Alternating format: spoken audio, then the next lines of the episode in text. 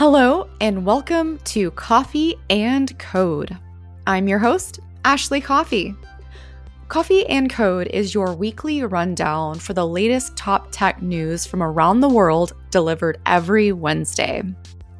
On my show, you'll find a mix of the latest tech news from around the world, including emerging tech, privacy, cybersecurity, and more, including interviews with experts, innovators, and everyday tech tips to level up your life.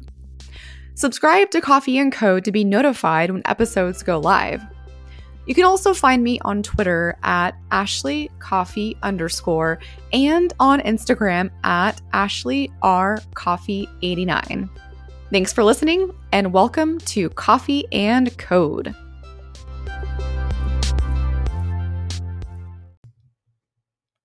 Today, I'll be covering Amazon's big podcast acquisition, Wondery, Binance suspending XRP trading, and Apple losing a big copyright battle against security startup Corellium. Let's get to it. The big story Amazon acquires Wondery. Amazon is the latest company to make a big acquisition in the podcast market. It's buying Wondery, the podcast network behind shows like Dirty John and Dr. Death.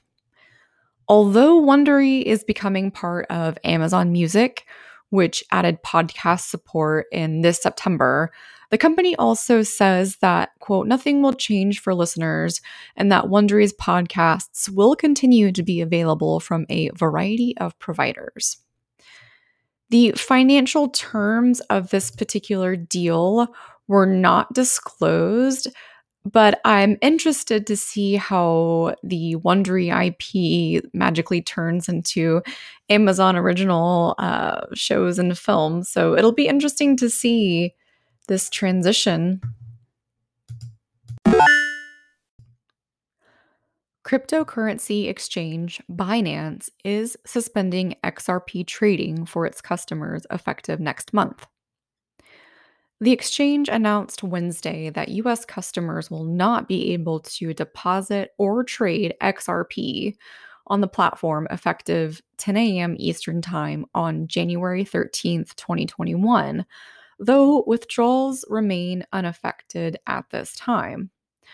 Binance is the latest crypto trading venue to suspend XRP support in the US after the Securities and Exchange Commission sued Ripple earlier this month on allegations it has been selling XRP as an unregistered security for over seven years.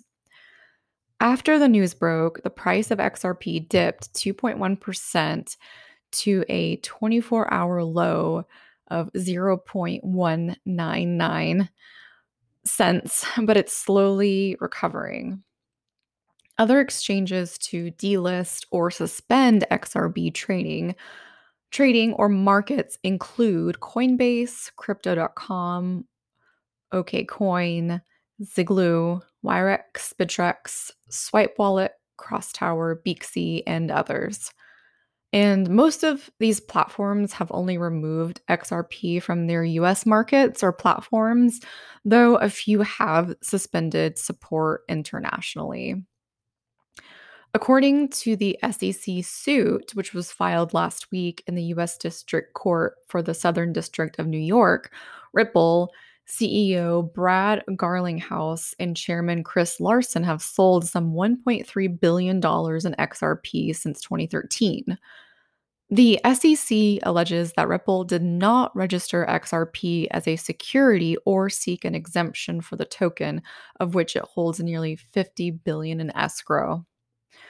For its part, Ripple has called the allegations unproven and has promised to file a response in court in the coming weeks. The San Francisco based firm has repeatedly called the SEC suit an attack on crypto in the US, with CEO Garlinghouse claiming the agency's actions directly benefit China. A pretrial conference has been scheduled for February 22nd, 2021, according to public court records. with the parties required to submit a joint letter describing the case and the arguments each side plans to make, potential motions, and any other potential settlement details the week before. The SEC and Ripple must also file a joint letter by February 15th stating whether both parties are willing to consent to having a, a judge oversee proceedings rather than a district judge. This will be interesting to see what happens in the long run here. Um, this has been going on for a while, but looks like the pretrial conference and conferences will be happening. Um, so we'll definitely see what will happen in 2021 with this particular event unfolding. Apple loses copyright battle against security startup Corellium. For those of you who don't know, Corellium helps customers find bugs in Apple's mobile operating system, and Apple aimed to shut it down. Corellium, a security research firm sued by Apple, has won a major legal victory against the iPhone maker. In a ruling that has wide reaching implications for iPhone security research and copyright law, a federal judge in Florida threw out Apple's claims that Corellium had violated copyright law with its software, which helps security researchers find bugs and security holes on Apple's products. Corellium, co founded in 2017 by husband and wife Amanda Gorton and Chris Wade, was a breakthrough in security research because it gave its customers the ability to run virtual iPhones on desktop computers. Corellium's software makes it unnecessary to use physical iPhones that contain specialized software to poke and prod iOS, Apple's mobile operating system. The judge in the case ruled that Corellium's creation of virtual iPhones was not copyright violation, in part because it was designed to help improve the security of all iPhone users. Corellium wasn't creating a competing product for consumers. Rather, it was a research tool for a comparatively small number of customers. David Hecht founder of law firm Hecht Partners and co-counsel for Corellium, said in a statement, quote, "We are very pleased with the court's ruling on fair use and are proud of the strength and resolve that our clients at Corellium have displayed in this important battle." The court affirmed the strong balance that fair use provides against the reach of copyright protection into other markets, which is a huge win for the security research industry in particular. Apple did not immediately respond to a request for, for comment. In this lawsuit, Apple argued that Corellium's products could be dangerous if they fall into the wrong hands because security flaws discovered by Corellium could be used to hack iPhones. Apple also argued that Corellium sells its product indiscriminately, a claim Corellium denied. Judge Rodney Smith called Apple's argument on those claims puzzling, if not disingenuous. Smith found that Corellium used a vetting process before selling its products to customers. Apple initially attempted to acquire Corellium in 2018, according to court records. When the acquisition talks stalled, Apple sued Corellium last year, claiming its virtual iPhones, which contain only the bare bones functions necessary for security research, constitute a violation of copyright law. Apple also alleged Corellium circumvented Apple's security measures to create the software, thereby violating the Digital Millennium Copyright Act. That claim has not been thrown out. Weighing all the necessary factors, the court finds that Corellium has met its burden of establishing fair use. Thus, its use of iOS in connection with the Corellium products is permissible. Companies such as Apple have typically prevailed in similar copyright cases in the past, and the ruling came as a surprise to some attorneys. Still, over the past year, tech giants have been facing tougher scrutiny as regulators and lawmakers probe the industry's behavior. The CEOs of Google, Facebook, Apple, and, and Amazon have faced questions about anti competitive behavior before Congress, and Google and Facebook have faced charges by regulators and states on those grounds. Apple, in its defense, has said that user security and privacy are its paramount concerns. Many in the scrutiny in the security community praised the Florida judge's decision. This is a major victory for security researchers looking to make Apple devices more safe for the world. This is a very positive signal demonstrating that it may not be so easy for Apple to try to bully those who do things that Apple does not approve of. Apple's approach to iPhone security has long been criticized by some researchers who believe the firm is too protective of its software. The iOS operating system prevents researchers from peering under the hood to look for bugs and other vulnerabilities without first opening up the phone with special tools. In the early years of the iPhone, it was easier to bypass Apple's restrictions. Now, the tools to crack open iOS are tightly guarded by researchers. Matthew Green, an associate professor of computer science at Johns Hopkins University, said much of the security research happening on iOS is done by entities that are well funded and have the time and resources to get around Apple's restrictions. These people tend not to be the good guys, end quote, referring to shadowy companies that sell cyber weapons to the highest bidder. He said tools such as Corellium, quote, are what lowers the bar and allows smaller companies and potentially good guys to get into Apple products so they can do their work, end quote. Green pointed to nonprofits such as Citizen Lab, which aids journalists and others targeted by such groups.